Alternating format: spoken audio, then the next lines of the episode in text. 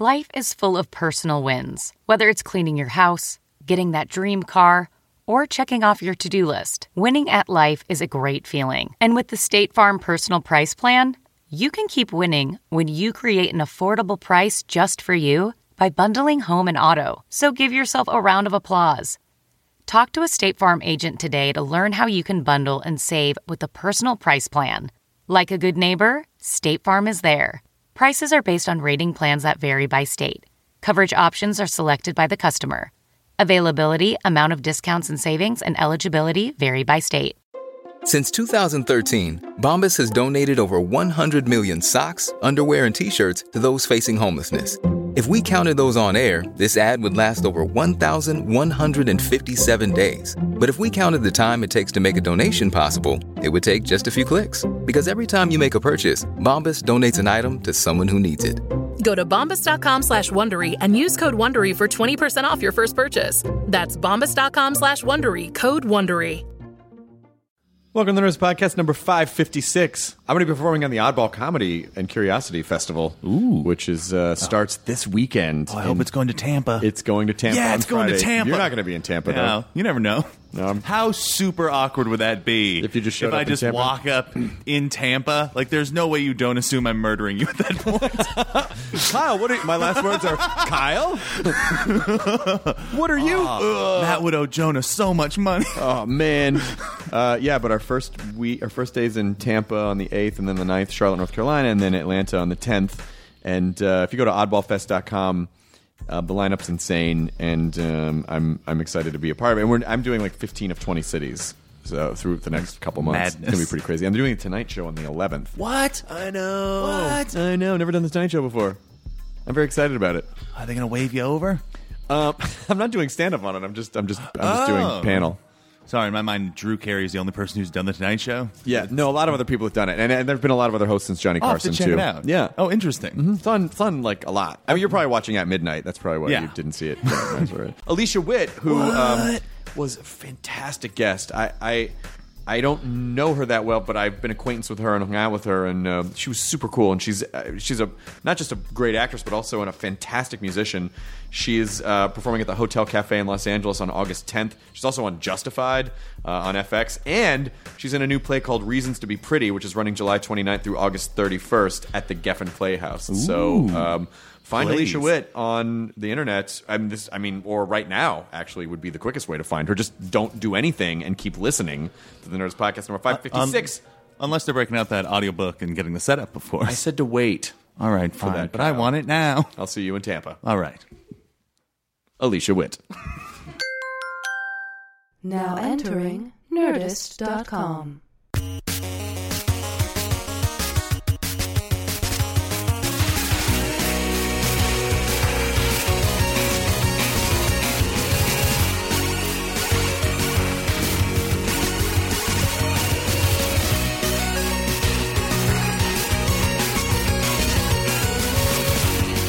I brought this for you. I don't know if you like them. Uh, they sent us a bunch. Oh, thank you. but uh, I- but you've been to Tennessee a million times, so you've seen the Goo Goo Cluster. I I haven't actually. You haven't? But I. It's a don't- Tennessee fave. I don't eat milk. Oh well, So then that's don't. probably why I haven't seen it. Dumb. Is goo made with milk? I hate it. What? Is that what goo is made out of? I think there's some. Yeah, I think there's some milky goo in there. yeah. Oh, that sounds bad. But it. But did you know Oreos are vegan? Yes. They are. Yes, they are. That's, that's why you see a lot of fat vegans. yeah. It's very possible to be a, a really unhealthy vegan. Well, yeah. I mean, the, essentially, you can always find a way to abuse your body, no matter how, Mm-hmm. no matter what type of choice you're making uh, dietarily. So it's it- That's it- right. It's good to know that you can still eat a pile of double stuffed Oreos. Yeah, you can go to you can go to Taco Bell. You can uh, make vegan burritos there. Subway. You can How get, can you go to Taco Bell and make vegan burritos? Because you can get uh, their beans don't have any meat uh, Right. products in it, so you can just get. Like But if you're really getting granular Sub about it, avocado, uh, like guacamole for the cheese. and you're positive they're using completely different, they're not like scooping meat and then scooping. Well, no, they have different squirting devices for all the food that comes out. Listen, any food that can be squirted onto Yeah, yeah. some other type of food is. I'm, Yeah, I'm no, it's like when I was uh, when I was a kid, I had a lot of uh, vegan friends, and like that was like one of the places we'd go. That and Subway were the places that they could go eat too. Yeah. Yeah. How long have you been in the uh, the vegan clan? Almost five years. How is it? It's fantastic. That's- I I love it. I think it's really easy to to find food anywhere. Well, you look goddamn healthy. Thank you. So that's that. Obviously, there's you know whenever uh, I don't know. Sometimes I've seen people who are vegans that look amazing. Like at any age, and the other times I've seen other people. I'm like, I'm not sure if you're doing it right because Yeah. you look a little unhealthy. Me too. Yeah. So I don't know. Like, what is the healthy guide to veganism? Um, you need to make sure you get things like beans and nuts and healthy fats in your diet, Mm-hmm. and that does not mean Oreos. that means that means coconut oil, avocados, um, grapeseed oil is good.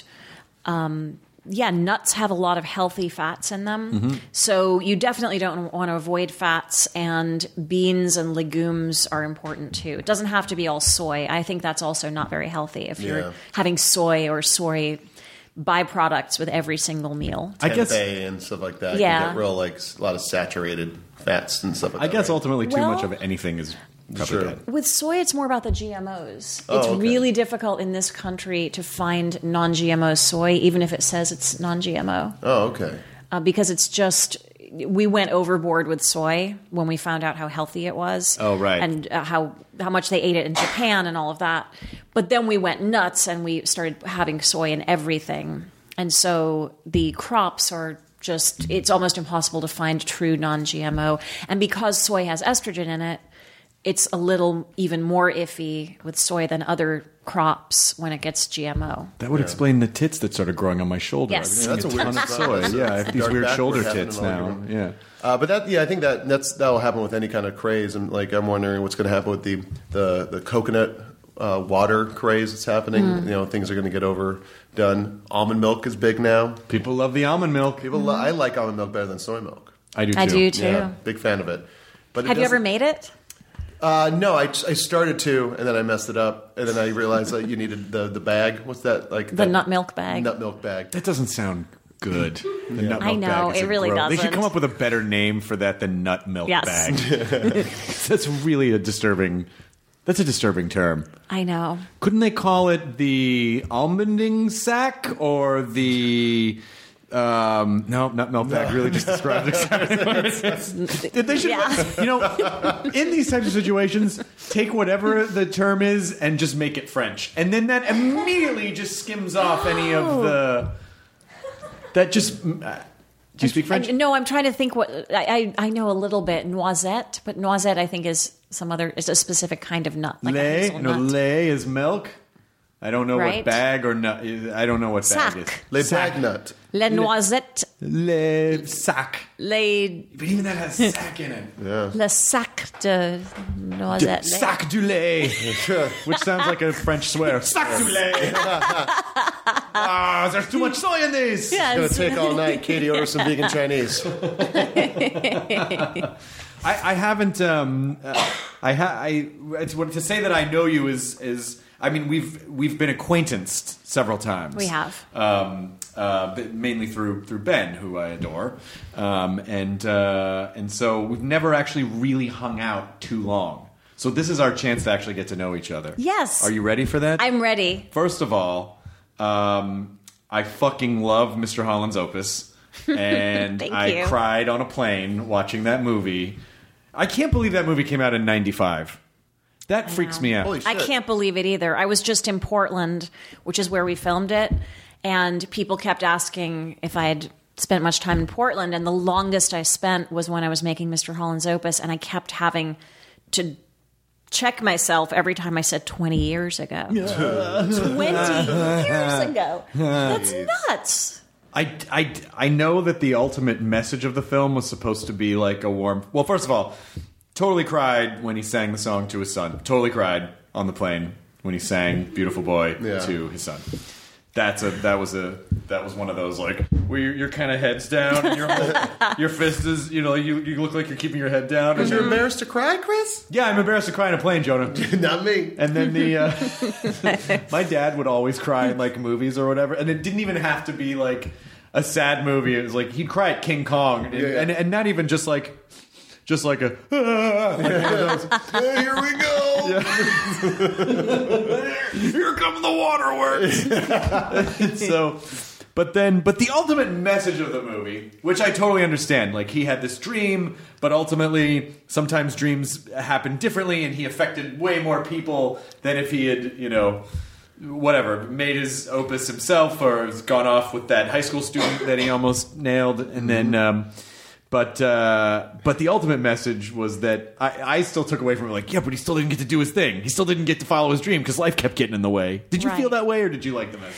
Well, I, I my dad had been a teacher. He's retired now. He's been retired for a long time, but he taught science for 35 years. And so when I first read that script, that's what I thought of and and just how many people in the music business, in the acting business, all all over the world have started out with the dream to be a performer and then they end up they're disappointed at first, but then they realize their true calling was to help so many others. Mm-hmm. So I think I did find it a little sad for sure at the end. I mean, it's bittersweet. bittersweet. Yeah, it's bittersweet. I, I can still remember at the end of the movie, Richard Dreyfuss as Mr. Holland is tearing up because it's not just realizing how many people he's touched, it's also realizing this is it. This is the end of my life, kind of.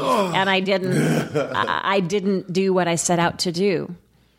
But it's kind of okay, I guess. But hey, they're all here in this assembly room singing that thing I kind of finished. I know.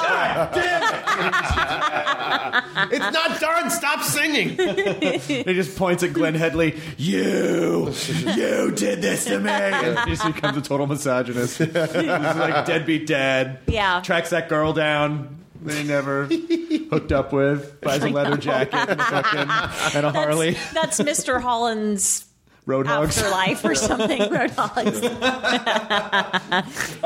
or maybe it's called After Mr. Holland. After Mr. After Opus. After Which is a show I would host. yes, yeah, yeah. For one thing, I would host the after part of it. Life After Opus. Life after Opus. Yeah, they, Mr. Holland's Revenge.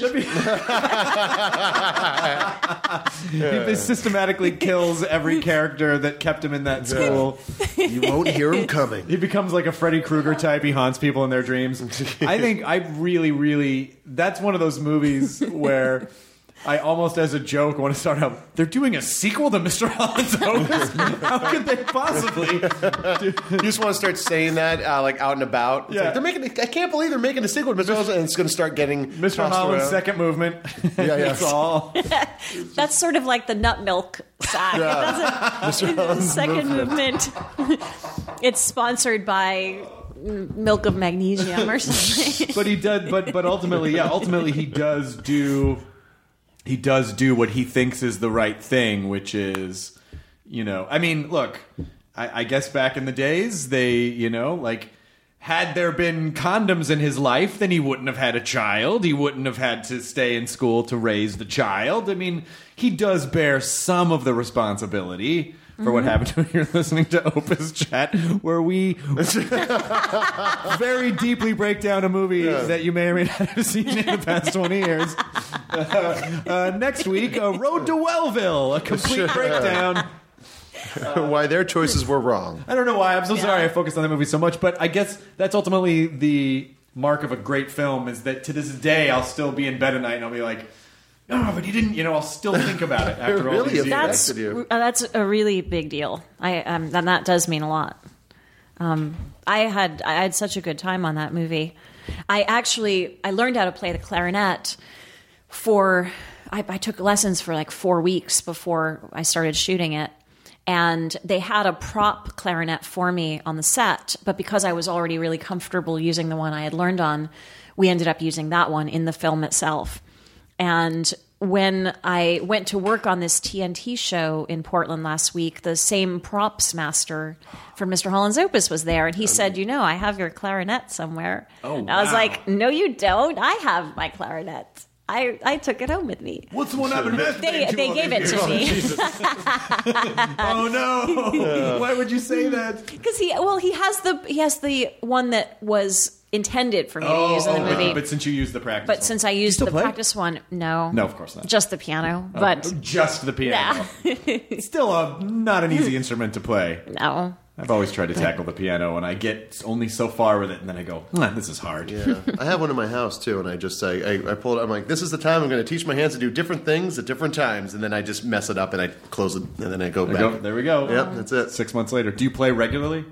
I play the piano all the time. I'm a singer songwriter as well. That I knew. So I play all the time. And when I don't have a piano in front of me, I'm recording voice notes, writing lyrics, all that stuff. I got back from my trip last night, and the first thing I did after I hugged my dogs was go to the piano for a few hours and just work out some things I'd been imagining for the last few weeks. Did you write a song called "Hugging on the Dogs"? I didn't. Because that would be really cool if you did. if you hugged the dogs and then went and wrote a song called "Hugging on the Dogs."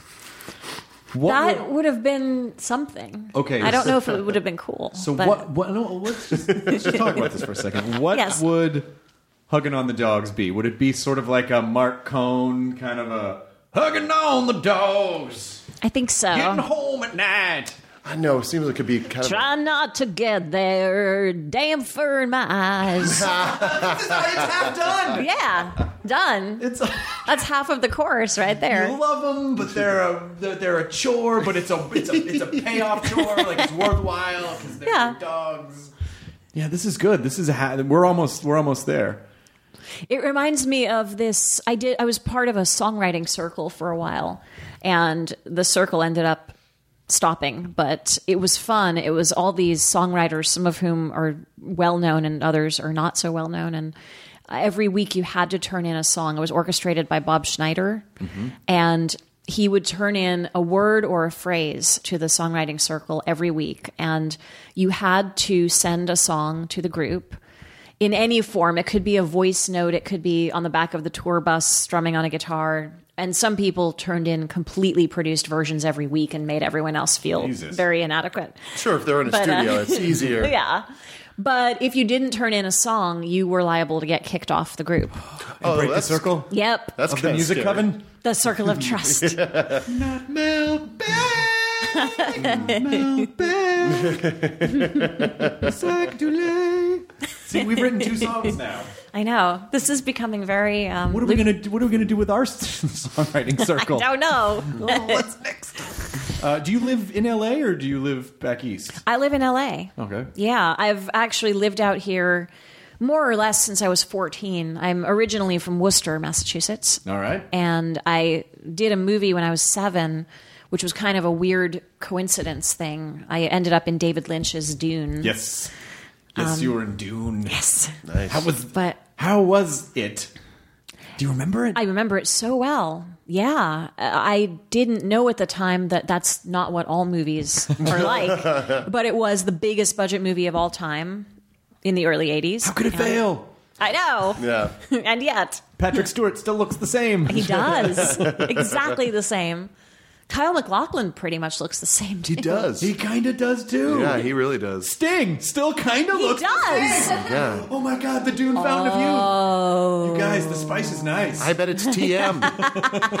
it's the spice. they took the spice. That's fantastic. How long did you work on that? Well, it was an eight and a half month shoot, and I was there for three months, which for most movies, the entire movie is shot in well under three months. But it was all in Mexico City, and I had never set foot on a film set before. I, I didn't know anything about acting except that I enjoyed it. And I instantly knew I wanted to do that forever. I mean, it was so much fun. Just the elaborate costumes and the special effects and the stages were the most spectacular ones I've still ever seen. And all the actors were it was it was just an incredible cast of people that had been doing it for their whole lives. And they were so nice and down to earth and it wasn't the kind of set where my parents would think, oh, that's a terrible thing for our daughter to do for a living. Everyone was just classy and uh, well rounded. And so I think that was a good thing for me as well, because when I started begging to move to LA when I was 12, my parents weren't as resistant to it. they felt like, yeah, You're almost 14 now. In Worcester, you're an adult. Get out. yeah. I know. Oh, go ahead. Oh no! Do you think that was like uh, David Lynch uh, had a hand in that at making like a nice, comfortable set for everybody, or do you think that was just um, I think that he did. yeah? I worked with him twice after that, and he he made every set feel like that Yeah. for the actors. Yeah, what even it seems like. yeah, even when there was stress. I know on that movie there was a lot of stress regarding the budget, and the producers didn't see eye to eye with him on his vision and all that stuff. But the actors were really kept out of that. Oh, that's good. Yeah. That's really nice. I saw him once. I, uh, I had a friend. I was walking down the street in Hollywood. And I saw a, a woman like calling my name, and I, she looked like like she was a street worker of some sort. And then like and like she knew my name. Yeah, she. And it was really confusing. And then I realized it was like. Uh, this girl that I had seen around, like, uh, and like I used to hang out with some mutual friends, and then like I was like, "What are you doing? Why are you dressed like that?" She's like, "I'm in David Lynch's new movie. We're shooting it right now." And I was like, uh, "I was like, that's fucking crazy." She's like, proposition you. yeah, and then she's like, uh, she's like, "Do you want to meet Dave?" And I was like, "As in David Lynch?"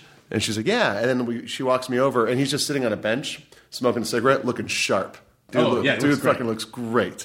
And like, um, he's like, you know, she's like, "Oh, this is my friend Joe." He's like, "Oh, hello, nice to meet you." You know, just really chilling out. And then some guy's like, "Mr. Lynch." You said you wanted this kind of green paint, but they only have this green paint. I could drive across town again. And he's like, "Don't worry about it. Green's green. Don't worry about it." And the guy's like, "I'm so sorry." He's like, "Relax. It's just movies." and then like, and like, I was like, "Yo, well, you're a cool dude. I'm going to see you later." That's nice. Yeah, it was really nice. It's my favorite. That's my David Lynch story. I don't have one. My David Lynch story was listening to your David Lynch story. Yes, you should get his coffee. I will. Yeah, he sells coffee. Oh, did- but just Yeah. by himself? Yeah, David Lynch coffee. I didn't know that. Yeah, yeah, yeah. What's so special about his coffee? I don't know. He roasted himself, I think. I like to think that he's in a super snazzy suit, picking the beans, Yeah, doing all throwing them that. in there, like that. He's just one of those guys Yeah. that does everything every step of the way. Yeah, yeah, Yeah. He just he roasts beans and does transcendental meditation. true Yeah. Renaissance man. Yes. I mean, you have such an amazing career because you've done a million things.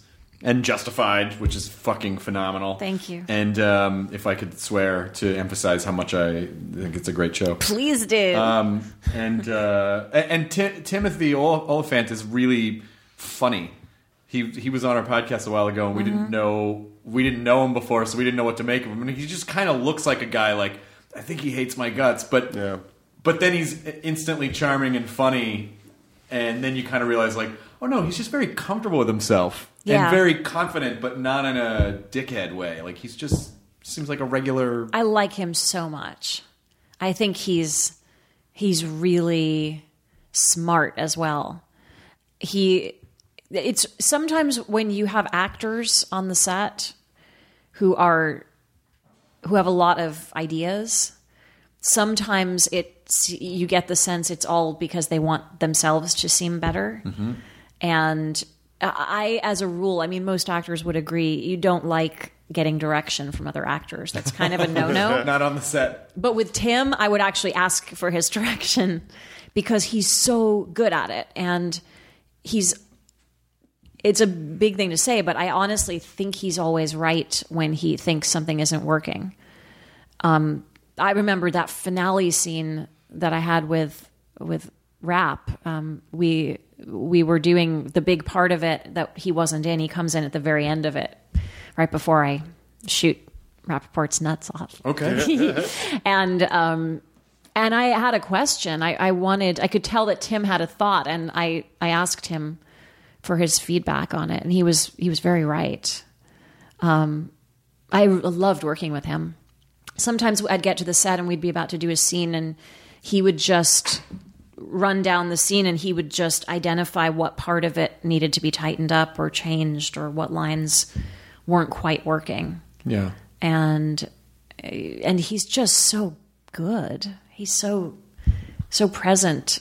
But your life is a tapestry of creative energy. I mean, mm-hmm. like between acting and and and it's kind of you know sometimes you meet someone you go and they go well I mean I'm an actor I'm a singer songwriter you're like oh, okay okay but you actually do do those I mean like you legitimately do all of those things do you do are you are you artsy at all do you draw or paint or anything as well No, I don't do that. I don't do that. I write though. I write. I, I, I've written a screenplay and I wrote and directed a short film a few years back. do you want to do more So yeah, I do. I definitely want to do some more directing, and I am trying to get my screenplay set up. But that's that's something I want to do a lot more of. Writing. And and so do you notice since you have these three parallel, different but related um, creative processes. Mm-hmm. You know, acting and, and singing, songwriting, uh, and then and, and writing. Um, do, do you is your process the same for each one of those things, or do you see consistencies in how you tackle a story versus how you tackle a song, or is it are they so different to you that they each kind of have their own proprietary setup? The thing that's the least similar from all of those is the acting because I'm playing a character. Right. So, and also because I've been doing that consistently for so much longer than the others that it feels very, very safe to me. I don't really get nervous if I'm on a set. And I I feel like you can reveal so much about yourself, but under the safety net of oh it's not really me it's this character sure so no matter what accent you're doing or how you're dressed or what the character's physical mannerisms are it's still your soul in there so if you're experiencing any sort of emotion as the character it's incredibly cathartic but also safe because it's not really you Sure. but when you're up on stage like i'm about to do a residency at hotel cafe Nice. Oh, nice. um, the month of Au- August on Sunday nights. And um, We'll go to that. please come. haven't been there in years. Every show is going to be different too. Oh, nice. Not gonna, it's not going to be the same songs every night. Um, but you know that scares me a little bit. It thrills me, and I'm I can't wait because I've played there a number of times and I love it. Yeah. But that is much more vulnerable since it's my songs and my voice, and it's up to me to deliver the goods in that moment. And I can't say, well, I didn't write it or I didn't direct it. Sure. I always do love that part of it, though. I actually don't like playing characters because I like having the responsibility, mm-hmm. even even when it doesn't work. I, I, I just like knowing. I, I don't like fucking something up and then being able to blame someone else because I feel like, oh, I don't know if I would have done it that way if it was mine, and I feel like I get, you know, like I just I like I really like that part of it. Because I learned that's why I like you know with stand up, but um. Stand up is something I don't think I could ever do. I have so much respect for you for doing that. No, I, I don't. I, but see, I say the same thing about. He's like, not a freedom fighter. You don't have to have that much respect. I'm just saying that my jokes save lives, and I maybe that's an overstatement of what I do. But a lot of people are alive today because of my jokes, and I, I feel fine admitting that to people. You're so brave. yeah, that, that's what the, you're so brave. Is I don't know if. Is there a parallel phrase for when people come see your shows? I don't. It might be different with musicians. When a comic, uh, there's an inside joke with comics that if you have a show that's not that great and you have friends who come to see you, when you get off stage, they feel like they have to say something, and so instead of saying that was really funny, they go, "I could never do." I could never I mean, do- Oh. so brave. There's a few of them. There's that one. There's uh, I thought it was funny. I don't know what was wrong with these people. yeah, yeah. They didn't seem to really. So there probably I- wasn't. There probably is there a parallel. There probably isn't a parallel. I'm trying to think really fast. I'm sure there is. Have you ever had a show that you felt like you bombed as a musician, or do you do you feel like you always have been able to kind of save it? I have had shows. I mean, when I first started, I I remember. Well, my very first show, I opened for Jimmy Webb, mm-hmm. the legendary Jimmy Webb, who's one of the finest songwriters I think ever.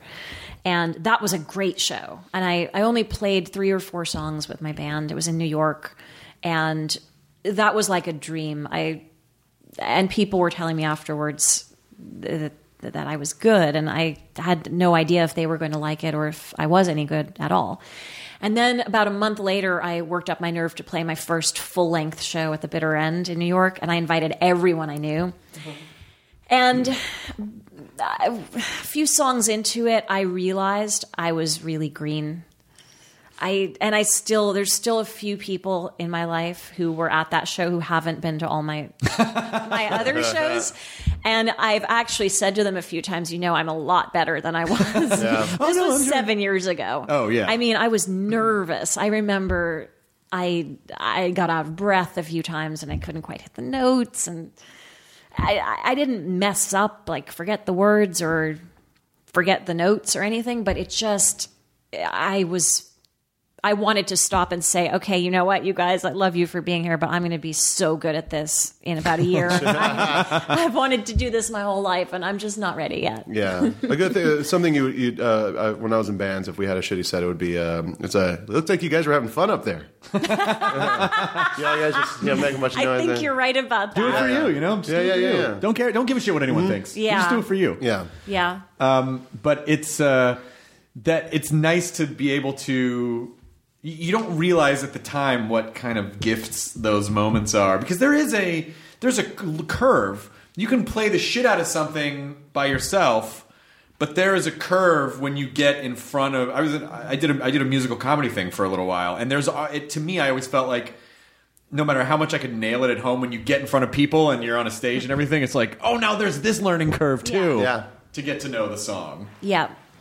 Yeah. There was a there was a you know when um when the Strokes uh, broke big, um they they weren't like a touring band. They didn't like they didn't go on the road all the time. They just worked on their songs like every day in a studio and then made a demo and then played a couple shows around New York and then they got signed and became a huge band. But if like you saw any of those early big stroke shows where they were like this headlining act and you know This Is It was a huge album, it's like they were a really bad live band because they didn't they're like they didn't know how to do big shows or how to like you know there was all because they didn't have they didn't build up to that point. They just went from like playing like you know a bar to being like a huge band. And there is like a, even a learning curve with the size of venues and how you have to be able to bring it. Now they're better at it, but it's been ten years, you know.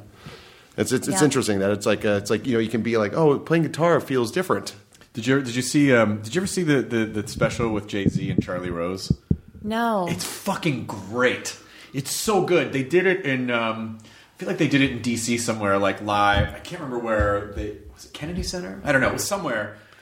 And um, Jay Z was talking about how the, the, the like this this association with hip hop and like rappers like grabbing their dicks on stage, just like always just kind of tugging and and he basically his theory on it was that a lot of these guys learn like learn how to rhyme. They just sort of learned, you know, like in, in very intimate settings, and then all of a sudden they perform in front of all like just ten hmm. ten thousand people, and they get really self conscious, and they just they just kind of start trying to protect it, like, like, like this sort of like weird biology survival thing. They just start like trying to protect themselves by Yeah. just kind of you know.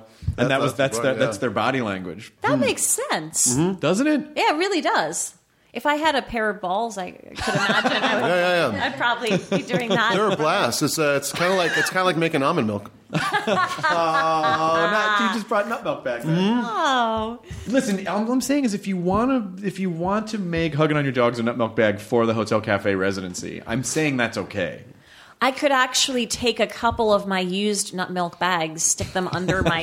if I wear jeans that night, I could just stick them in the jeans, and then when I when I stand up to do a song away from the piano, I'll just tug on my nut milk bags. And people will think they've just discovered uh, an Tugging on your nut anatomical milk bag. fact about me they didn't know. Tugging, on, hugging on your dogs, tugging on your bags. you just make it like a like a jaunty. tugging on your dogs, like 1930s.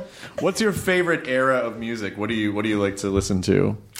Oh, it's really all over the place. But what I grew up listening to was the big band era, mm-hmm. all the classics like the Nat King Cole and Ella Fitzgerald and Frank Sinatra. Yep. I loved that music so much when I was growing up that I didn't really listen to what was on the radio. So I have this weird musical gap that people our age, the songs that we would have grown up listening to, I don't really know those songs. I mean, I, I know them a little bit, but if I hear those artists, I don't necessarily know who they are. That's cool. You you might have missed the J. Geils band. Um, I did. In the 80s. Missed it. Missed There's it. just a there's just a there's a J. Geils shaped gap in your in your music memory. But if you play any, like the beginning of any Nat King Cole song, or most of those big band songs, I can sing all the words still because it's like I grew up in that era. That's how much I listened to it. Oh, that's great. Yeah, I did my my.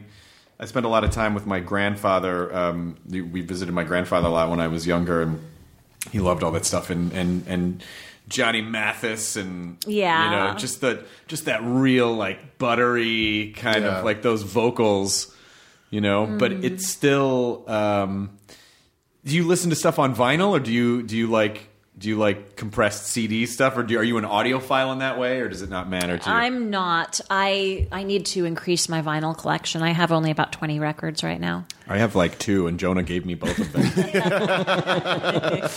and they're like musical comedy. Yeah, yeah, They're not even. It's like Tom Lehrer and Yeah, and, uh, I see stuff. It's I, you know I, I go record shopping so much that like it's starting to it's starting to be like if I don't find stuff for myself, I kind of go, oh, my friend wants this record. Oh, That's this guy fun. is always looking for weird, you know, s- Smashing Pumpkin singles. Like, yeah, there's always that kind of fun thing with record shopping that you can do. That's all. Keep an eye out for you. That's fun. I enjoy that. Yeah, it's so going going- so going back a little bit, do, what what is your what is your approach to songwriting versus script writing, and what do, what do you how do you see them? You know, when you sit down, do you have to get hit with an idea, or do you sit down and force yourself to just crank something out? I do it both ways. With the songwriting, ideas come to me all the time, and sometimes it's just a line um, or a phrase or a verse that will come to me, and I'll just write that down. Other times, the melody all comes together, and I kind of know what that should be. Um, rarely the melody comes without words, but it's usually not that way. And then I also enjoy sitting down with other writers for a session. And when you do that, you're literally just sitting there and you've got two or three hours and you're you're making a song happen during that time. So that's a great discipline. It's the best way to do it, I think, because you can't second guess anything. You're just like, well, this is the time we have, and we have to do it, so it's going to be whatever it's going to be. Yeah. And you have someone else or uh, sometimes several people to bounce it off of. So if one thing that I do sometimes is I'll come up with a couple of different lines at once and I sometimes it takes me a while to figure out which line I like better. But if there's somebody else there and they have a gut reaction to one or the other, I'll just axe the other and go with the one that they like and then we we move on. And it's it's a really fun way to work. When I write by myself, it doesn't tend to be all that fast or that immediate, but sometimes it is. Um, sometimes it all just kind of pours out, and and then a song that I wrote recently was off of some lyrics that I'd forgotten about and found again, and they hadn't presented a song to me at the time, and this time when I read them, yeah, a whole idea came along with it. It's good to save that shit because Yeah. sometimes Write it down. sometimes your brain just isn't ready for an idea and it just you just your life just kind of needs to percolate around it for a while and then mm-hmm. all of a sudden it just activates and you, and it's almost and, and sometimes in those moments you almost feel like you're psychic with yourself like oh my I'm sending a message to myself from the past and I didn't know why this was important back then but now it's it just all fits into place Well, some people say it's like you know, your brain's always working on stuff. It's like the thing you're thinking about at the time doesn't necessarily mean necessarily mean there's another part of your brain still working on that thing. Mm-hmm. It's kind of like when you go, "Oh, that's the name of that person," or like you know when you think of it because another part of your brain's been working on it, and it just you know it finally figured it out, and then it moved it up to the front. What do you do when you hit the uh, the writing wall, where you just can't? Where you're like, I I have nothing else, brain. Sometimes I force myself to finish, and other times I just give it a, a break for the night.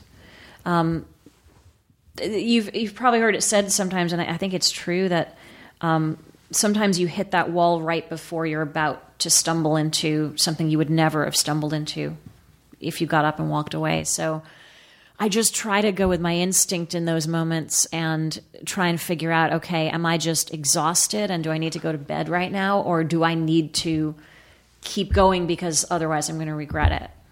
So I hopefully I I make the right call most of the time. Do you know. write when you're emotional, or do you like to be sort of calm? Like if you get really sad, you're like, I gotta write, or do you? Can you not do that? I can do that. I can do that. I actually find it it's a great thing to be able to do and it stops you sometimes from uh, from avoiding whatever it is you're feeling. It doesn't always mean it's going to be a good song. you know, it sometimes it is, but sometimes it's just good to write so often that you don't have to sit down and force it. You can just almost free form lyrics and they'll come out and it's surprising how often they rhyme or they they go together in some sort of a poetic form even when you're not thinking about it if you do it often enough. Yeah. that was my thing. That's why it took me relatively so long in my life to start making music of my own on a regular basis. Because I started doing it when I was a teenager and I just didn't really like what I would write and I would get discouraged and write a few songs and they would be great labors and I just feel like ah, that's not quite what I intended to say. It's not good enough. and and then it was actually after a breakup. I had been in a five and a half year relationship and the day that he moved out, I wrote mostly all the lyrics to my song Blind, which I didn't have a melody for yet. I just wrote these lyrics. And then I ended up moving to New York for work later that year and met a guitar player who ended up writing the music for it. Oh, that's really and cool. um, and it's still one of my favorite songs. It's it's and it's just from that moment on, really that night, I was writing on a continual basis. Um, many songs that I'll never play live or record, but they're you just keep doing it, and then you, you had to the get one to get to the consistency next gets one. better. Had to get one to get Wow, that the guy really got in your way, huh? yeah, I think it'd be fun one night if you were willing to do it. I don't know if you'd be willing to, to, to do this for a whole night, but may, maybe I'm just going to make suggestions, and you can tell me that they're dumb okay. if you don't like them, and it's none of my business. I think it would be kind of fun if uh, if one song during your residency each night was like a song you wrote when you were a teenager, and if everyone knew that, if everyone knew that, you could sort of like have fun with it. Like even if you think it's terrible. You know, like you could do like a, you know here because what's great about that is that it comes automatically with a story. I wrote the song when I was 15 because this happened, and it Oh, becomes wow. like teenage storytellers. And then you can either choose to update the song and make it good or just le- like just like leave it in its raw form and kind of laugh along with it a- as you're doing it just as a suggestion if you have those songs it could be kind of fun It's a really cool idea. Actually, it's a really cool idea. and then maybe you'll discover something you know in the in the process or something new or you know like or it'll trigger something but it could be because it, because essentially it's a it's basically a, a a time machine it's just like a musical diary of you know that could be a whole set of you know like one story that you get to tell each week in the set just something just as a suggestion that could be fun That's a really good idea. i'm so glad you like that and I've already thought, as you've been talking, I've thought of three songs that I've never played live that are are half decent. You know, that Yeah, 'cause you get the pass. especially in that context. you get the pass with people if they know that's what it is. Like I did this when I was young, and here's so Yeah. you don't, you know, Yeah. You don't. It, whatever you think might be cringy, they're going to think is super charming because you were a kid. That's not a bad idea. I like it. Yes, I really like it a lot. I'm thrilled to hear this. How much percentage are you looking for this idea? Just like twenty five. yeah, okay. so Okay. that's Reasonable, reasonable. After- but I think just like half the door. yeah, yeah. Off the door. Okay. In the bar, right? That In- in sounds the bar. Half the perfectly door in the fair. bar. I'll take ten percent of the bar. Okay, that's that's very noble of you. You're so No, but brave. That's how. Listen, I want to. You know, that's what how hotel sur- cafe survives. We want to make sure they survive, but they don't need that much. Um, I, I love that venue. That's a really. That's a really cool venue. yeah. I love it too. Uh, have you played there recently? No, I haven't played there recently. Um, the last year or so, I've played at the Viper Room in LA. Last year, I think I did two shows there. And this year, I've been kind of all over the place, so it's been harder to book. But um, I can't say yet what it is. I wish I could, but I'm, I'm going to be doing something in LA, which any day now they should announce, but I, I'm not allowed to say we know until it's they the Hollywood announce. Bowl. Oh, That's all right. Star Wars But- episode. But I'm doing something that's going to keep me in LA for July and August, hmm.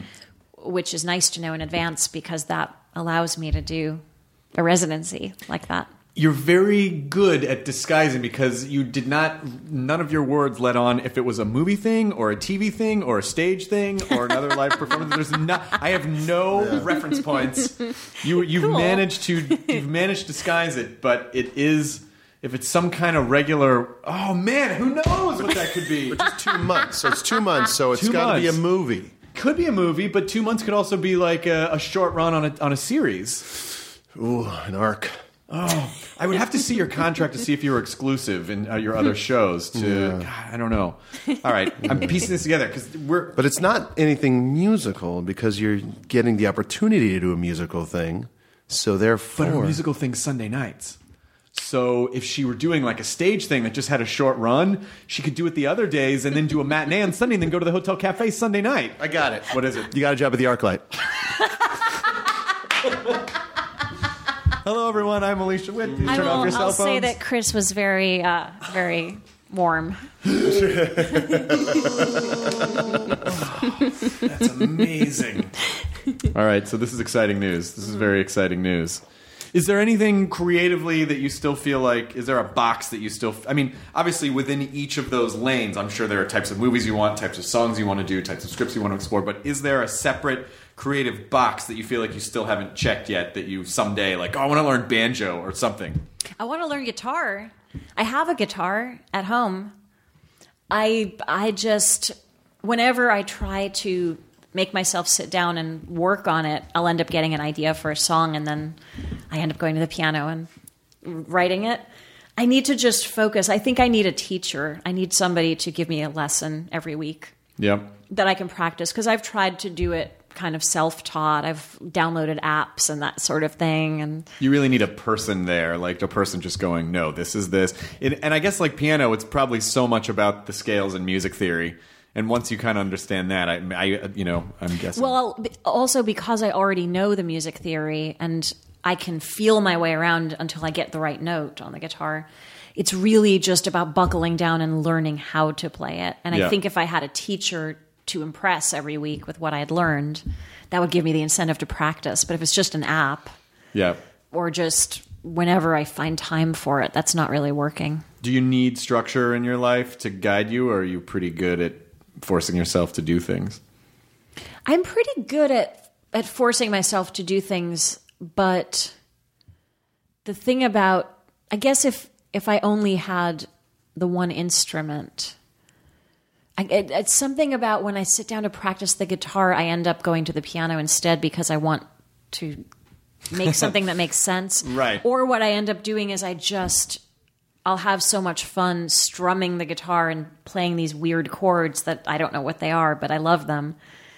I just want to make something. It's it's been so long since I had to practice scales and Yeah, the learning Go back to part gets totally gets in the way, especially if you're like, I could just do this over there. I know. and I wouldn't have to fumble my way through it. Yeah, but guitar is something like you know. Yeah, with a piano you have to be sitting down at it. With guitar, you could be watching TV and just sitting on a couch and just kind of you know going through it and getting that. That still will help your fingers get into the you know motion and the like the muscle memory of like learning guitar. So Yeah. there's you know you can there's different two different times you could do it.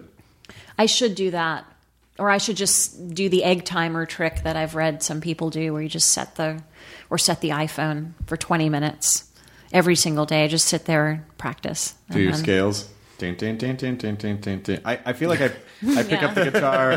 That's all it is, right? Yeah, Dun, dun, ding, ding, ding, ding, ding, ding. I feel like I pick up the guitar every so often, and I can do all the chords and hand, but it's still it's still the theory parts that I know. Like once you unlock the theory, you've essentially opened up the language like uh, that you communicate this, and it's just easy. It's easier because you go, oh, of course. Well, this is this scale, so this would probably be an A, and this would probably be an E, and this would probably be this because that's what this is. Yeah. As opposed to having to memorize like you know, a- with Finger no placement. structure, just like, oh, okay, so then this one's here, and then I jump up to here, you know, which Yeah. is a fucking. You're just counting. You know. Yep. Yeah. I don't like it. Any other instruments you want to learn how to play? Harp, No. trumpet, trombone, He said that was like distinct. harp. it is a nice instrument. Yeah. I always feel bad for harpists though because that is a that is a what a thing. It's like that's like having a pet elephant. it's like yeah, where do you put that? everywhere you go, you gotta You have to put that put it in its big case and I think it has a, a wheelie thing Yeah, on it. yeah. and It's a real tall thing that you just kind of. It's like a hand cart. beautiful instrument though. It is beautiful. I always like the viola too. Viola? Hmm, viola. Viola sounds like a person. Viola. I like the viola too. I just like that kind of bassy string Yeah. instrument. I love string instruments and cellos. I love when I have cellists play with me. It's such a beautiful sound with the piano. Are you playing with a band at Hotel Cafe? I am playing with a band, but I'm going to be just with a drummer and bass player who alternates between bass and guitar. oh, cool. Mostly bass, but we'll do a few guitar tunes as well. Oh, that's nice. And uh, do you, is it? Do you write with these people, or are they just sort of like they're they're there to just sort of play what you tell them to play? They're um, they they aren't people that I've written with, but they're really awesome. The drummer is somebody that I've played with for years.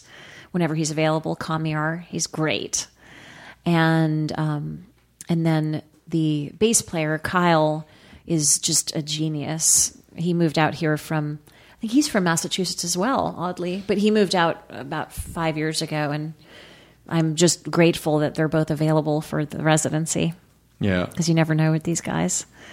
But yeah, that's going to be a lot of fun. What do you do when you're like if you're on location and you're on set for months? Mm-hmm. Do you have to do you find like a rehearsal space in town wherever you are to play, or how do you how do you scratch that?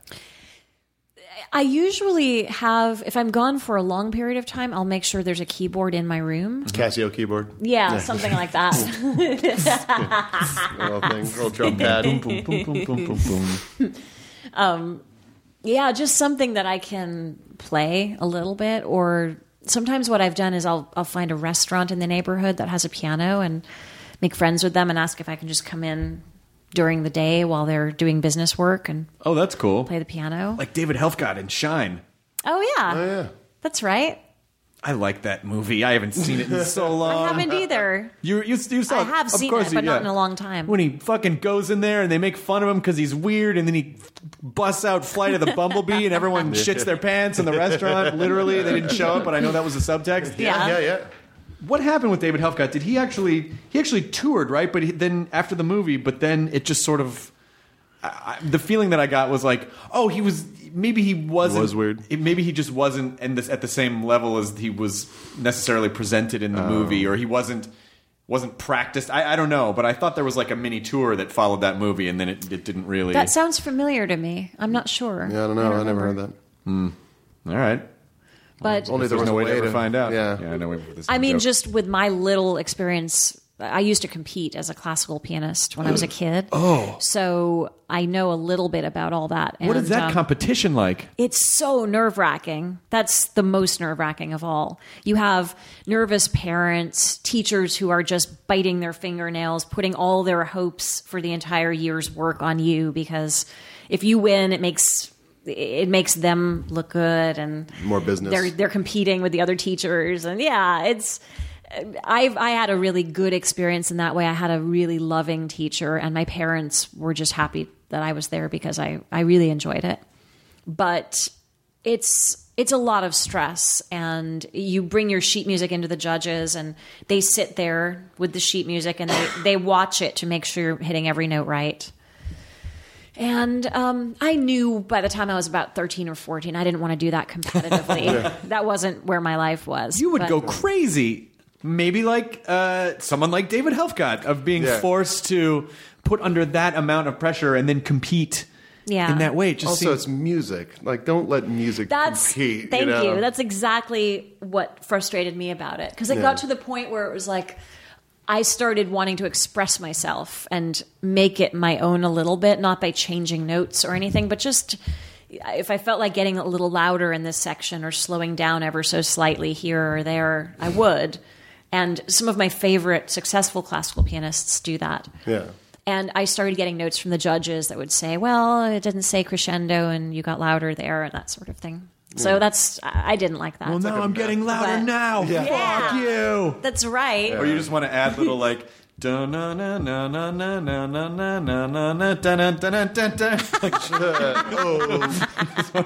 like a weird stupid little. Did you do uh, talent shows uh, when you were in high school? With piano? No, I didn't go to high school though. I was Oh, okay. homeschooled. So Oh yeah, yeah, yeah. Homeschool kid. homeschooled. How did that? Uh, how do you think that affect your ability to interface with other humans, not having been inside the typical social structure of the high school system? Well, I can say for me, it made me even more eager to move to LA because one of the things I loved so much about my first movie experience was that coming from a life where I didn't go to school, I didn't have that social atmosphere. Being on a film set is like the most incredible social experience you'll ever have. It's mostly hanging out. It really Yeah, is. It's mostly just shooting the shit with So I thought this is awesome. I have all these friends instantly. And I really couldn't wait to have more of that and just be out in the world and exploring all the different relationships you make in this business. I think it's the best part. That's really cool. Now, was your did was your dad did your dad teach you or did your mom teach you? They both did. My dad went to school to teach during the day, and my mom stayed at home. And then my dad would help me. Yeah, You st- and you didn't. He didn't. Oh wow. Says a lot about his thoughts on the school system, I'd imagine. yeah. I don't know. My class it was is fine, unusual. but the rest of these yahoos, you're staying home. My kid, in this place, go fuck yourself. Go fuck yourself. No. Seen the food they eat?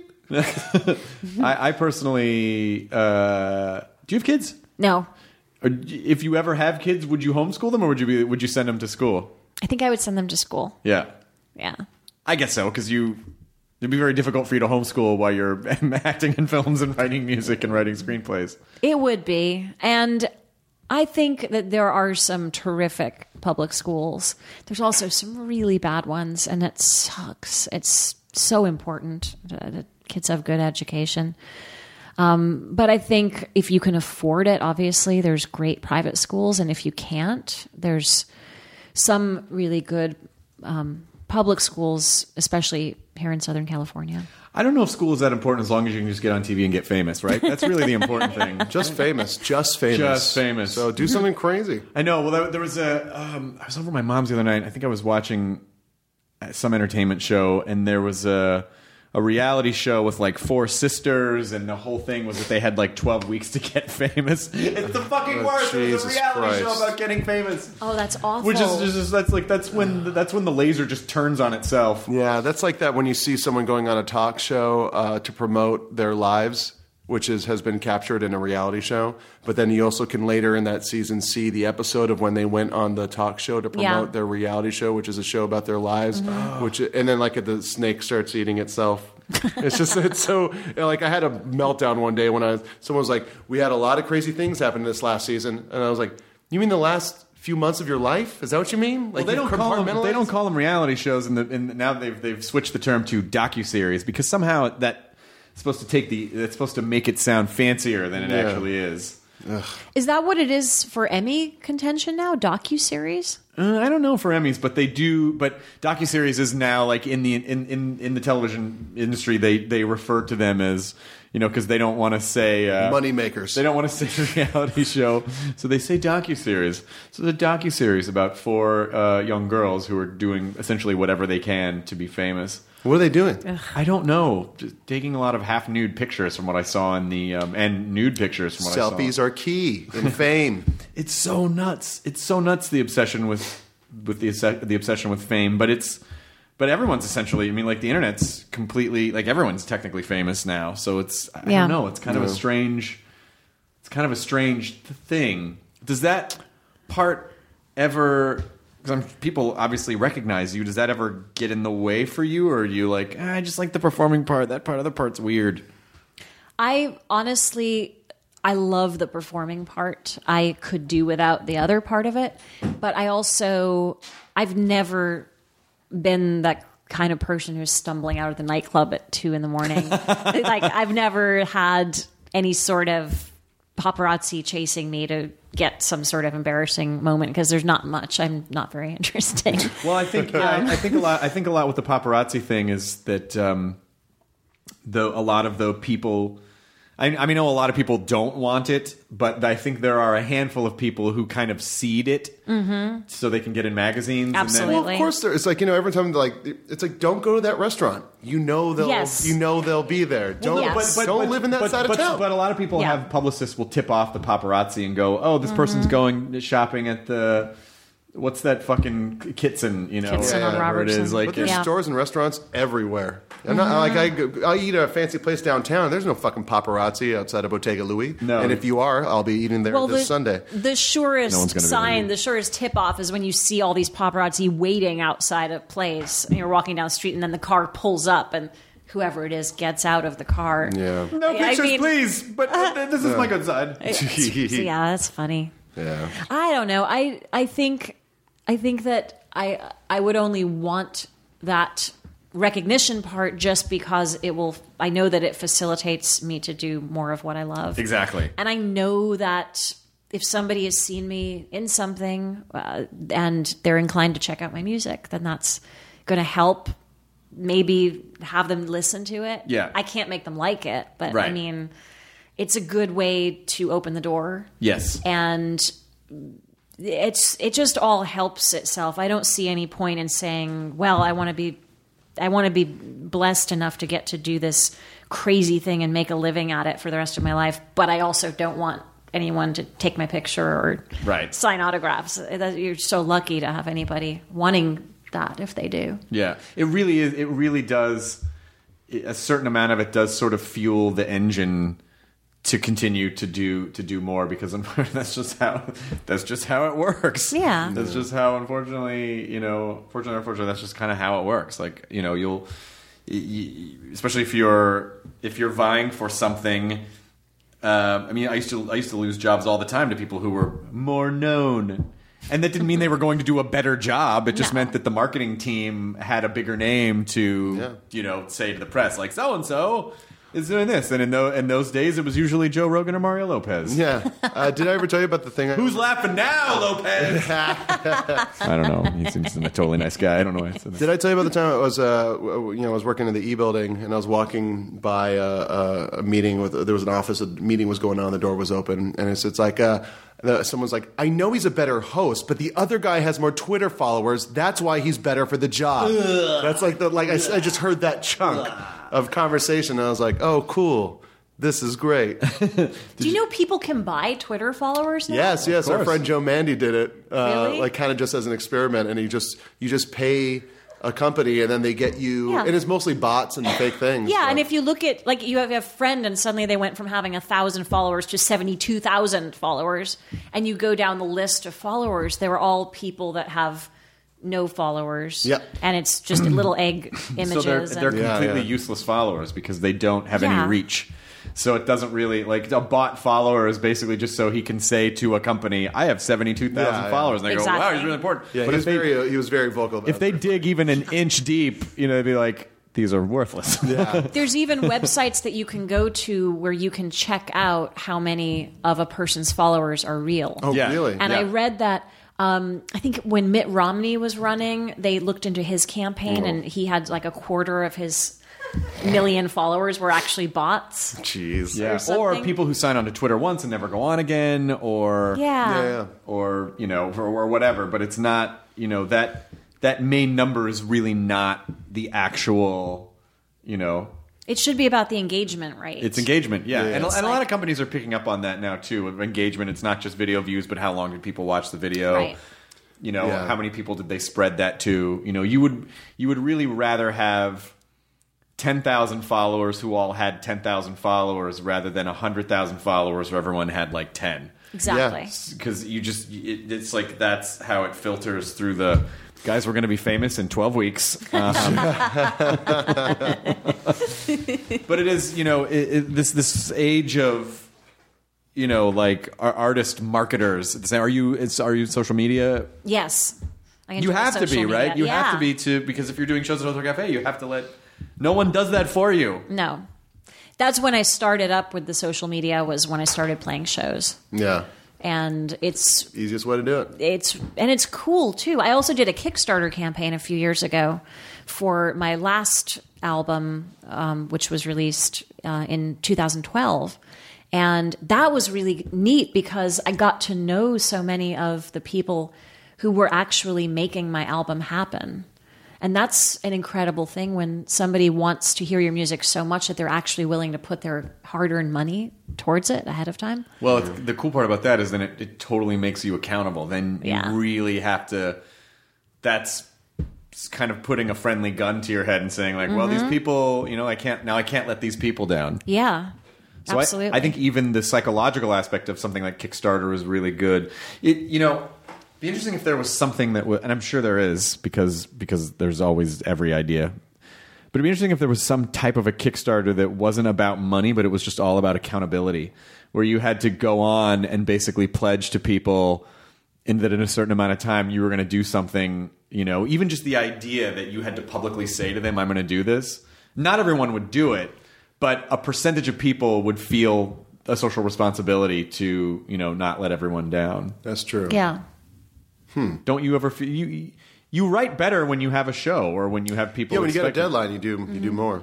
Yeah. Yeah, it's uh, it's it's a weird that's a weird thing to think about. But what would the accountability be? Well, I think the accountability is just social pressure. It's just like you are you if you were in this system, you are committing to people that you would do this, and if you don't, then it's basically just like it's a little bit of a failure, you know. Like, and Yeah. and no one wants to feel like they let X amount of people down publicly, you know, and especially Yeah. if you. You know, if you had like a rating system where it's like, you know, 100% of the time I fulfilled my obligations, or, you know, uh, or you're like a bad eBay seller, or like, I gotta like a. It should be like people get money from you if you don't do what you say you're going to do. So it's like they sign up and then like you didn't do it, and then so all of a sudden like a dollar to each person from your bank account goes into their bank account. Oh, like a reverse Kickstarter. Yes, Interesting. That's pretty funny. hit him where it hurts, Chris. The wallet. Ah, I still feel like people. You know, I'll tell you why. I'll tell you why not. I'll tell you. I'll tell you why not, Jonah. Because people would rather part with money than pride. They would rather pay to have something go away than than that sort of loss of pride. If they could go, well, you know what, fuck it, I'll just you know I'll just pay out a thousand dollars, and then that that totally washes my hands Yeah, of this yeah, emotional just got situation. Done. I think they. I think it's much more. There's much more accountability when you feel like you're you're shamed or you've let people down. Yeah. in some way. Shame billboards. Yeah, shame How about starter. that? Shame starter. Yeah, Shame starter. That's pretty funny. yeah. yeah. It could, wo- I think it's going to work. Wasn't there something that was? I, I feel like I saw this. I, I, I think that it was set up um, to commemorate 9/11, and it was something where people would post good deeds that they had done, and then everyone reading it was supposed to do a good deed of their own and post that. Hmm. Oh, that's Do you cool. what I? no, I don't remember that. familiar.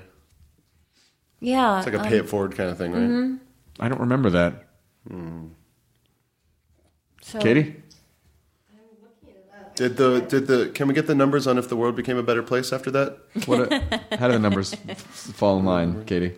Better place? Yes. The world is a better place. Yeah. Well, Oh, good. mathematically, the world is technically a better place. Yeah, Wonderful. it's good to know. Find like Nothing. there's that like spreadkindness.org.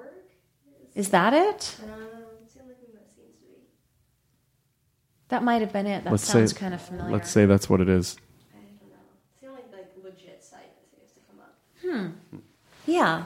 Are you? I Um, think so. Are you working on a bunch of new songs now, or are you in I- between? I am.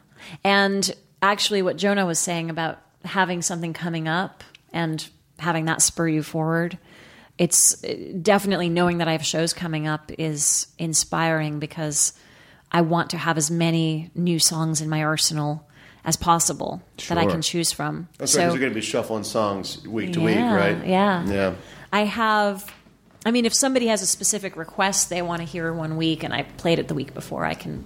It doesn't. They don't all have to be songs that I've never played before, but um, I think there's like there's at least five songs at the moment that I want to finish. That are all kind of percolating and half written in my head. So I know I'll be able to finish those before those shows come up for sure and and then I have this in addition to all the other songs, some of which are released and others aren't, but I've played them live before. There's there's also a lot of new songs on my new album, which is going to be released later this year, which is produced by Ben Folds. Yes, I know And, Ben. uh, I, you know, I wasn't. yes. I wasn't trying to bring up Ben too much, but I, you know, I love him to death. Since he produced it, are you going to do a cover of Common People? No, Yeah. I'm not. Ben, poor, you know, poor Ben. We the Um, first time he was ever on the podcast, I feel like we, we, I. It was the first time I go. You know, we could just have him in a music studio, and maybe if he's willing to play a song or two, then you know. And so we got we got the piano that he wanted, and uh, we went into the studio, and we had a we had a super fun podcast, and then. Um, and then he sat down and he was like, you know, what, what should I play? And so we requested a couple of our favorite songs. And I was so terrified that halfway through, because it was just the three of us, three the three hosts Yeah. and our girlfriends. Yeah. And I was so terrified that he was just going to st- turn around and go, wait a minute, you just tricked me What? into playing philosophy for you. Yeah. You son of a bitch! But he was very, he was very kind-hearted about it. yeah, good dude.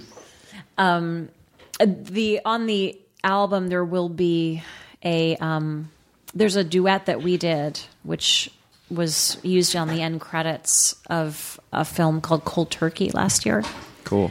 and so that's going to be on the um I guess it's I don't know if it's a it's going to be eight songs in total. I don't I can't That's an tell. album. Is that an album or an EP? That c- that can That's an that's, I would That's say an I would say. I would say eight to twelve is an album. Five Yeah. five to six five six Five, is an six EP. is an EP, yeah. Okay, then it's an album. You're an album. You got an album. Woo! Did uh, oh th- maybe this is a, a dumb question. I just never asked, and I, I, I but from what I remember from the hotel cafe, and I haven't been there for a long time. But there is a sign there that says "Do not play Hallelujah." Is that tied to Jeff Buckley in some way? Do you know what I'm talking about? uh, yeah, I remember that. Is that in the room, not the main stage, but the the sort of private room with the grand piano where they all congregate, or did they get rid of that room? I can't remember. I don't know. I just. I, years They've ago got a lot of stuff to it since the last time I've been there. I, years ago, I remember b- being there. I did a couple comedy shows there, and there was a sign there that I thought said, essentially said, "You cannot play Hallelujah." And I, I, I couldn't remember if someone told me or if I was like, "Is that because Jeff Buckley died and he played it here and that was his song here?" Like, I I, think he was dead before that place ever opened up. I would think so, right? He died in like Yeah. nicety right? yeah, yeah, that 90 place didn't open up till about 2003 or Then two I have no or idea what the. Maybe it's just everybody was covering it and they were just kind of sick of Will it. you please? That's like Stairway. Yeah, yeah, yeah. It's no, no hallelujah. Denied. Denied. Are you looking up uh, Hotel Cafe Hallelujah? No Hallelujah. What are you getting? Katie Levine. I saw Death Cab there a long time ago. Did you really? Yeah, it was an acoustic uh, set from Death Cab for Cutie. It was, uh, it was real cool. It was like during the day. It was like a, my friend was like, "Hey, I got this extra pass. It's supposed to be. I'm not sure. It's like I think it's Death Cab for Cutie." I was like, "That's that wouldn't happen," because they had just kind of blown up with uh, Sound of Settling, and then like we went in and it was just this like 15 people there watching them play. It was really fucking great. Wow. Yeah, it was really. Do you really prefer cool. playing for like 100 people or like 10,000 people? I am. I mean, the the thing that's the most comfortable for me is playing for a smaller group, mm-hmm. but but I'm trying to work on that because I've I've played at some bigger shows or festivals and that kind of thing where there's much bigger crowds. And I still have pretty severe butterflies when that happens. So the trick I think is to just just imagine you're playing for people in your living room. It doesn't matter how many there are. And by the same token, if there's not that many people, it's it's just as meaningful as if it's packed. Um, I actually I get don't more nervous if the number is small. Do you? If there's Yeah. like 30, like, you know, if it's a show, if it's just like a small comedy show and there's like 30 people there, it, I, I, I get, I tend to get more nervous at those shows than if there's, if there are thousands of people. And the reason being, when there are a shit ton of people, it's almost like you're alone on stage because they become this like weird mass. yeah. But with thir- with like 30 people, you're super accountable to every single one because Yeah. you can see their faces. You're in a room of individuals. yeah, yeah. and it feels way more stressful to me than Yeah. a bunch of people where it's just like, oh, well, this section got that joke and that, you know, like, fuck them. You know, there's too many. How could I please everybody? but with 30 people, you're like, oh my God, the oh, guy in the third table. row. In line, what was his problem? Yeah. I think as a comedian, that might be even more the case, though, because the thing that amazes me about what you do in that arena is just that you're asking people to have a verbal reaction to you. Yeah. You're asking them to laugh. And I Verbal save lives physical. with it. Yes. Yeah. That, so there's that too. I, I, I'm asking for a reaction that is also saving lives. That's right. I Yeah. forgot about the Yeah, yeah, yeah, yeah. part. I mean, I'm not, you know, I mean, I think it's, I'm, it's okay to humble brag about saving He's the lives. Gandhi of course. comedy. Oh, it's okay. I I think it's a good thing to own up to your importance. You know, in the it's world. just. Oh, oh, wait, this this is the line from, from those girls in the Get Famous reality show docu series. One of them said, "Oh, I'm so glad this so nicely ties together because we're about we're at the end of the show." But it, but she said something like, "It would be a shame if I." Did not share my God given talents with the world. It was like one of those kinds of statements, but like totally no irony. Yeah. you know? Uh, and it just you instantly are like well you're perfect for a reality show because you seem awful. Yeah, I remember it was at uh, Ted Nugent had a reality show, and he had to like survive a week with Ted Nugent or some weird thing. And there was this one scene where it's like all the people sitting around, like, and there was this one dude that like the worst dude in the group. He's he's like, you know, it's like, you know, I'm trying to do, uh, you know, I want to be famous. I want to be a famous actor, so I'm doing stand up comedy. You know, start from the ground up. Uh, uh, you know, that's why I got this tattoo. And he takes off his shirt, and he has the like across his shoulders like in huge the Hollywood sign, not just the word Hollywood or the name Hollywood, like the little mountains and the uh, you know the it's like it just Dennis Woodruff actor. across his entire back. He's like, this is always remind me what I'm setting out to do. That's And repulsive. Yeah, it sucked. and then he started doing. Imagine if you were on a date with that do- Yeah. that guy and it was all going well, and you Yeah. go back to his place and he takes his shirt off. That would be Yeah. that would be a total. And then you go. buzzkill. and then- literally a bad That sign. would be yeah. that's a bad sign. And then you ask like, why? The why date that would thing? be He's like, over. oh, I used to have a dream. now I live in Texas again. Oh man. Ah. Now I wonder. It never occurred to him like, okay, so if I want to be an actor, at some point I might be required to not have a giant Hollywood sign across my back for Yeah. a role. No, they're gonna ask him to take his shirt off for a love scene, and it's gonna cost him a part because he's gonna, it's gonna say Hollywood on the Yeah. back. So I know. Ugh, God, the worst. And then he did stand up for people sitting around a fire, and it was all just real racist. Oh, so no. bad. The guy was the worst. It was great. Wow. Yeah. So where can people follow you on um, various social media outlets? On Twitter, I am Alicia Whitty. Excellent. Um, Alicia Witt was taken by a real Alicia Witt. Oh, not a fake so one. no, so um, so it's with, with a Y on the end, and then uh, my website is aliciawittmusic.com. Did that same person take that website too? Well, Alicia Witt was taken. God. That might be it. Might be a squatter on that. I don't think it's You think so? the Alicia Witt who has the Twitter. There's no way in this gigantic world that someone else might have the name Alicia Witt. Nope, just one other person. Several people do, but I seem to remember seeing pictures of me on it. Oh, all on the right. AliciaWitt.com one. Now with that information, I take back my snarky comment. But but the Withdrawn. Twitter one is a definite real person. All right, so, so Alicia Whitty on Twitter, and uh, Um, and then people should come see. Well, obviously Justified. When, when's Justified come back? Is that is it soon? Justified is well, I'm not sure yet if I'm in the last season, but I was I was all in season five, which Yeah. finished airing and is now out on Netflix and Amazon and all of that. Various digital outlets. and um, yeah, the the residency at Hotel Cafe starts August 10th, and then it will be four Sundays in a row at 9 p.m. Okay, And they're selling tickets online at um, hotelcafe.com. excellent. Alicia Whitty. and an album, album produced by Ben Folds out later this year. Yes, that's Does it right. have a name? I think it might be called About Me. That's the name of one of my songs. I haven't quite decided, but I think I might call it that. So on your website, if people click that, they're going to be like, "Oh, is this the album or is this the part where she talks yeah. the about me part?" but as of right now, that one's not out yet. I have other albums and singles that are out. Excellent. And um, they're all out on iTunes and whatever. It's been so lovely chatting with you. So good talking to you too. At length, finally, for once, as opposed to, "Hey, good to see you." well, uh, we should all get together soon. We should hang out. I You know. Like now, we actually did it in podcast form. I'm very glad that we did. It's Yeah, been a lot me of too. fun. It's been a good time. Nut milk bang. Hair in the mouth. I hope those dogs don't shed in my bed tonight. I love While but I hate 'em. squeezing my nut bags. And the milk comes out into my mouth. It tastes so right. No soy tonight. the end. Almond joy. tonight. Oh, that's the tie-in. Here it is. There it is. Enjoy your burrito. we did it. Cool. Now leaving Nerdist.com. Enjoy your burrito. Once upon a beat. Remember those stories and fables that would capture your imagination and you couldn't wait to see how they would unfold? And now, when you read them as an adult, you think some of these old tales could use a fresh spin.